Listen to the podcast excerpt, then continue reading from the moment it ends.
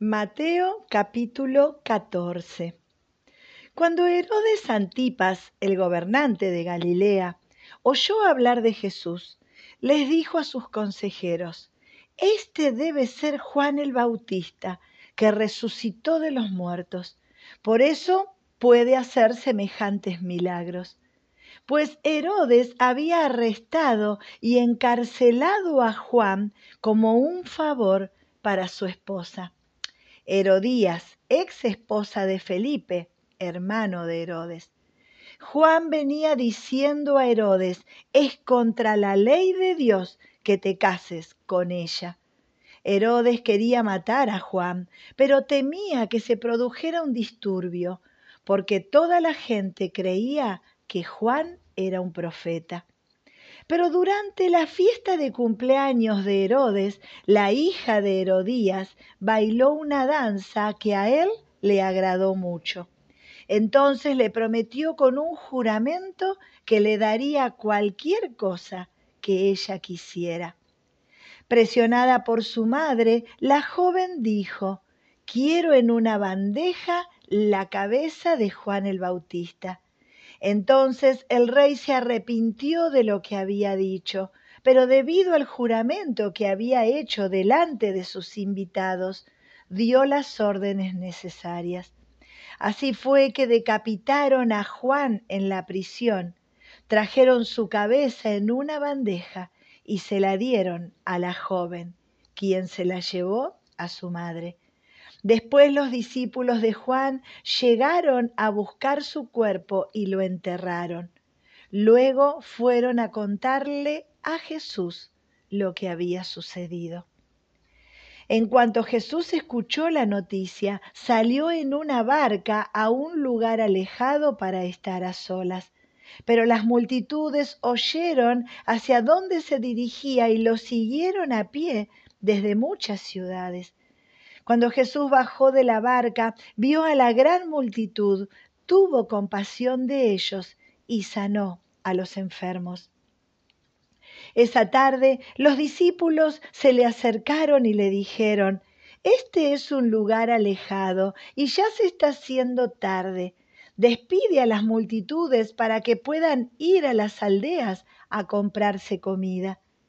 Jesús les dijo, Eso no es necesario denles ustedes de comer. Pero lo único que tenemos son cinco panes y dos pescados, le respondieron. Tráiganlos aquí, dijo Jesús. Luego le dijo a la gente que se sentara sobre la hierba. Jesús tomó los cinco panes y los dos pescados, miró hacia el cielo y los bendijo.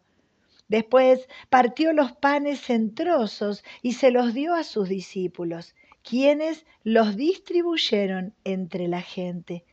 Todos comieron cuanto quisieron y después los discípulos juntaron doce canastas con lo que sobró. Aquel día unos cinco mil hombres se alimentaron, además de las mujeres y los niños. Inmediatamente después Jesús insistió en que los discípulos regresaran a la barca y cruzaran al otro lado del lago, mientras él enviaba a la gente a la casa. Después de despedir a la gente, subió a las colinas para orar a solas. Mientras estaba allí solo cayó la noche. Mientras tanto, los discípulos se encontraban en problemas, lejos de tierra firme ya que se había levantado un fuerte viento y luchaban contra grandes olas. A eso de las tres de la madrugada, Jesús se acercó a ellos caminando sobre el agua. Cuando los discípulos lo vieron caminar sobre el agua, quedaron aterrados, llenos de miedo. Llenos de miedo, clamaron, es un fantasma. Pero Jesús les habló de inmediato. No tengan miedo, dijo, tengan ánimo, yo estoy aquí. Entonces Pedro lo llamó. Señor, si realmente eres tú, ordéname que vaya hacia ti caminando sobre el agua. Sí, ven, dijo Jesús. Entonces Pedro se bajó por el costado de la barca y caminó sobre el agua hacia Jesús. Pero cuando vio el fuerte viento y las olas, se aterrorizó y comenzó a hundirse. Sálvame, Señor, gritó.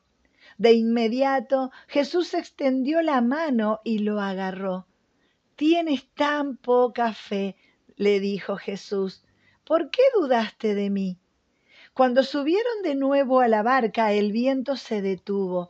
Entonces los discípulos lo adoraron. De verdad, eres el Hijo de Dios, exclamaron. Después de cruzar el lago, arribaron a Genezaret. Cuando la gente reconoció a Jesús, la noticia de su llegada corrió rápidamente por toda la región. Y pronto la gente llevó a todos los enfermos para que fueran sanados.